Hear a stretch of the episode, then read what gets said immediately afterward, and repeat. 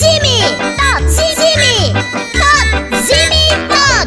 Prietenul care știe tot, el e zimi tot! Pici, mm, Da, am rămas cu gândul la emisiunea în care Zimi tot ne-a vorbit despre istoria ceasurilor Mai exact despre istoria măsurării timpului. Și aș fi ce? vrut... eu? Oh, ce, ce-ai fi vrut tu? Aș fi vrut să-l rugăm pe Zimito să ne vorbească în continuare despre asta Despre ce? Despre istoria măsurării timpului Ha, nimic mai simplu Zimi tot, ești pe recepție Da, biții, ca de obicei. Și tot ca de obicei, am recepționat discuția voastră și am inițiat deja secvența de căutare.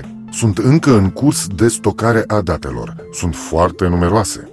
Cred că astăzi vă voi vorbi despre ceasurile moderne. Ceasuri moderne Am notat Da, biții, ceasurile moderne, a căror istorie a început odată cu fabricarea primului orologiu. Dar când și unde a fost fabricat primul orologiu?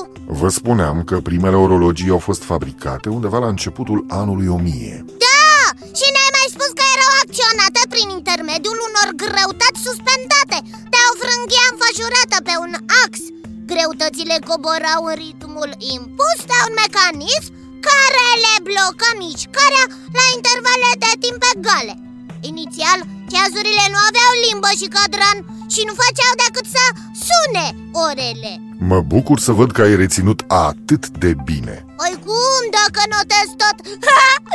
Aceste orologii se găseau mai cu seamă în biserici și multă vreme europenii au trăit în ritmul acestor orologii ce marcau trecerea orelor, în tocmai așa cum scurgerea anului era ritmată de sărbătorile religioase. Aceste ceasornice nu erau de foarte mare încredere, dând erori semnificative care puteau ajunge până la o oră pe zi. O oră pe zi! E Destul de mult! Ulterior, greutățile au fost înlocuite cu arcuri metalice care, destinzându-se treptat, furnizau energia necesară mișcării pieselor. Pasul următor pe drumul spre precizia maximă l-a reprezentat inventarea pendulului. Galileo Galilei a formulat în anul 1583 principiul conform căruia perioada de oscilație a unui pendul nu depinde de amplitudinea oscilației, dacă variațiile nu depășesc o anumită limită, bineînțeles. Zimi, Da, Iții, te ascult. încearcă să fii mai explicit Nu intra în foarte multe detalii tehnice, te rog Dar nu este vorba despre detalii tehnice, ci de fizică pur elementară. Bine atunci, încearcă să nu intri prea mult în detalii ale fizicii pure, elementare Am înțeles, Iții, voi încerca. Poți continua, zimitat? Eu notez Meritul realizării tehnice îi revine lui Christian Huygens, matematician și astronom olandez, care a trăit între anii 1629 și 1695 și care împreună cu un meșter ceasornicar pe nume Salomon Koster a izbutit să creeze un orologiu mecanic la care înaintarea roților dințate ce puneau în mișcare unica limba ceasului era reglată în funcție de mișcarea unui pendul. Câțiva ani mai târziu au apărut arcurile spirale, care au îmbunătățit considerabil precizia, motiv pentru care a putut fi adăugată și limba mare, care indica minutele. Aha, deci uh, la început ceasurile nu indicau decât ora Foarte exact, Biții. Toți ceasornicarii au început să utilizeze aceste ameliorări tehnice și, odată atinsă o precizie mulțumitoare, căutorile s-au îndreptat și în alte direcții. Și atunci, ca și acum, exista o legătură între miniaturizare și progresul tehnologic. De la marile orologii ale catedralelor, trecând prin pendulele înalte până în tavanul casei, pendulele de masă și, în fine, ceasurile portabile, ornice din ce în ce mai mici s-au răspândit prin toată Europa, iar marile călătorii oceanice le-au împrăștiat pe toate continentele. Așa s-au răzbundit Așa s-au răspândit biții. În secolul al XVIII-lea, un ceasornicar elvețian stabilit în Franța pe numele său Brequet și-a câștigat faima construind ceasornice plate, de buzunar, un remarcabil amestec de pricepere tehnologică și bun gust artistic. Forme noi, gravuri în aur și argint, email și incrustații de pietre prețioase se adăugau rigorii execuției tehnice. Deviza artă și precizie și-a dobândit adevărata importanță.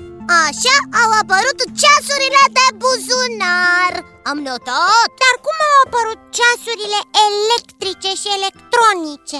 Tocmai voiam să vă vorbesc despre ele, chiar acum. Te ascultăm? În secolul al XIX-lea s-a pus deja problema utilizării electricității la întreținerea mișcării pieselor unui ceas. Numeroase modele de ceasuri cu acționare electrică au făcut, de-a lungul vremii, obiectul la tot atâtea brevete de invenție.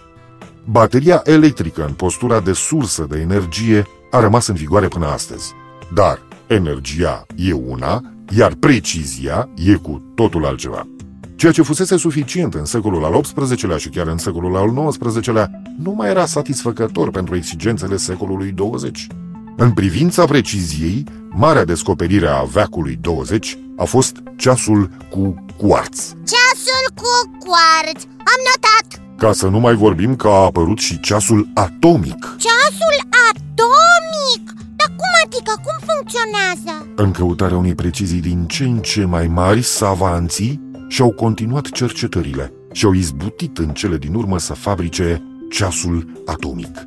Un atom emite și absoarbe energie cu o frecvență încă și mai precisă decât a cristalului de cuarț. Uai, Ceasurile atomice folosesc frecvența de rezonanță standard a atomilor de cesiu.